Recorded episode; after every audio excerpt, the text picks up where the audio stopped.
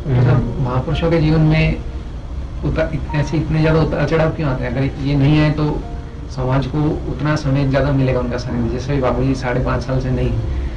महापुरुषों में जो दैवी कार्य के लिए अवतार लेकर आते हैं, उनका एक मिशन होता है। और जो अवतार के बिना के महापुरुष होते हैं, उनका कोई विशेष मिशन नहीं होता है।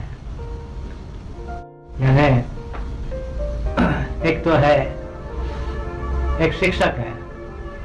स्कूल में पढ़ाने का उनका काम है। ठीक है?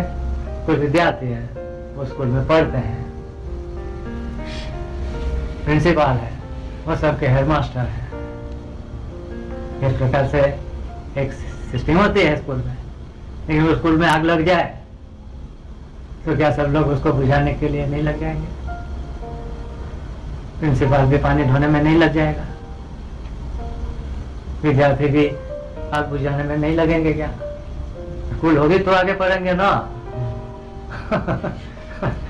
मैं पढ़ाने वाला हूँ, लेकिन स्कूल होगी तो पढ़ाएँगे ना? तो जो सनातन धर्म है, जो संस्कृति है, उसकी स्कूल ही जब आग में लगी हुई, उसमें ही आग लगी है। तो जो अवतारी महापुरुष होते हैं, वो अपने को और सारे शिष्य समुदाय को उसमें लगा देते हैं। क्योंकि ये धर्म रहेगा तभी तो आगे किसी को ज्ञान होगा ना। समझे? फिर अपने सिख गुरुओं के जीवन पड़े हो गुरु अर्जुन देव के बाद सब गुरुओं ने ज़्यादातर संघर्ष ही किया है। मुस्लिम शासकों के सामने युद्ध भी किया है। उनके ही पहले के गुरु शांति वाले आत्मानंद की मस्ती वाले भजन ध्यान में रहने वाले थे, लेकिन तब स्कूल में आग लगी हुई नहीं थी। जब स्कूल में आग लग गई तो सारे शिक्षक और उनके सारे विद्यार्थी उसको बुझाने के लिए लग गए। अपने आप को भी होम दिया। तब आप अभी तक स्कूल में बैठे हैं। अगर उन्होंने ये नहीं किया होता तो अभी ये स्कूल होती ही नहीं। समझ और ज़्यादा, अत्यंत ज़्यादा आक्रामक कंडीशन है तो ऐसे अवतारों ने तो बिल्कुल उपदेश नहीं दिया है। भगवान रामचंद्र, भगवान कृष्ण, उन्होंने कोई आश्रम खोले थे क्या? पूरा लाइफ उनका असुरों के साथ संघर्ष में बीता है। उन्होंने अपना सब कुछ दाव पे लगा के सनातन धर्म के स्कूल को रक्षण दिया है। समझ आया? हाँ। पर उस समय तो युद्ध होता था तो लगता था कि हम मुगलों से लड़ रहे हैं, जैसे गुरु गोविंद सिंह के समय था। पर आज हम हम जो लोग हैं, ना तो किसी युद्ध कर रहे हैं फिर हम आपस में ही लड़ रहे हैं। आपस में लड़ रहे हैं, वो तो हमारी मूर्खता है। और उसका कारण भी है कि हम अभी इतने मंद बुद्धि के हैं, कि हमें मालूम ही नहीं है कि कैसे भयंकर शत्रुओं से इस स्कूल को खतरा है।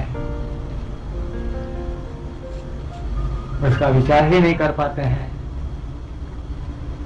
महापुरुषों को दिखता है कि वहाँ तक आ गई है, अभी एक दिन में यहाँ आ जाएगी।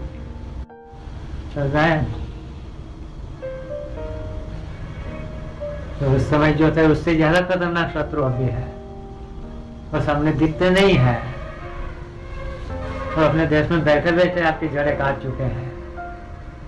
काट चुके हैं। काट रहे हैं, ऐसा मैं नहीं बोलता। हूँ। और यहाँ मालूम ही नहीं कि हमारी जड़ें कट गई है। ऐसे में महापुरुष नहीं होते तो, तो धर्म कभी का नष्ट हो गया होता। धर्म की रक्षा कौन करते हैं? राजा लोग करते हैं क्या? अमीर लोग करते हैं क्या? उनके जीवन में ही धर्म नहीं है तो वो क्या धर्म की रक्षा करते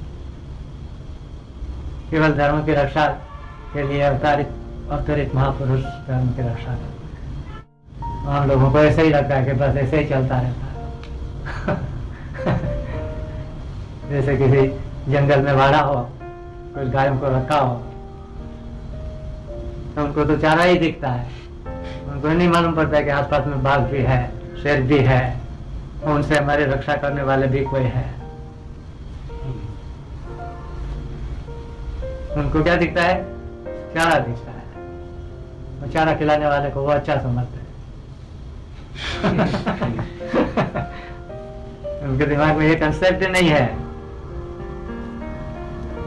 कि ये आसपास में रक्षा कर रहे हैं, वो नहीं होते तो उनको दो दिन में ही सारे शेर खा जाते इसलिए भगवान ने कहा कि यदा यदा ही धर्म से ग्लानिर भवती भारत।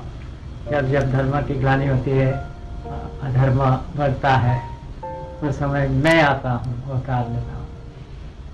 ऐसा नहीं बोलते हैं कि नेताओं से काम कर देता हूँ। राजाओं के द्वारा काम कर लेता हूँ। और अगर आप पूछो कि अवतार तो कितने हुए बोले चतुर्युगी में तैतालीस लाख बीस हज़ार साल में कोई बोलते हैं चौबीस अवतार होते हैं। तो क्या चौबीस बार ही तैतालीस लाख साल में धर्म की हानि होती होगी क्या? फिर उसमें जी बोलते हैं मत्स्य अवतार में कुछ नहीं हुआ था। कई अवतारों में तो ऐसा कुछ नहीं मैं पूछ पूछता हूँ उसका विचार तैतालीस लाख साल में केवल चौबीस बार ही धर्म पर हानि होती है क्या इज़ इट पॉसिबल सतत होती है और सतत अवतार होते हैं और इसके कारण धर्म बचा रहता है ये फिर धर्म के लिए महापुरुषों को ज़्यादा हानि नहीं सहनी पड़े। धर्म के लिए महापुरुष के सिवा कोई काम कर सकता है क्या?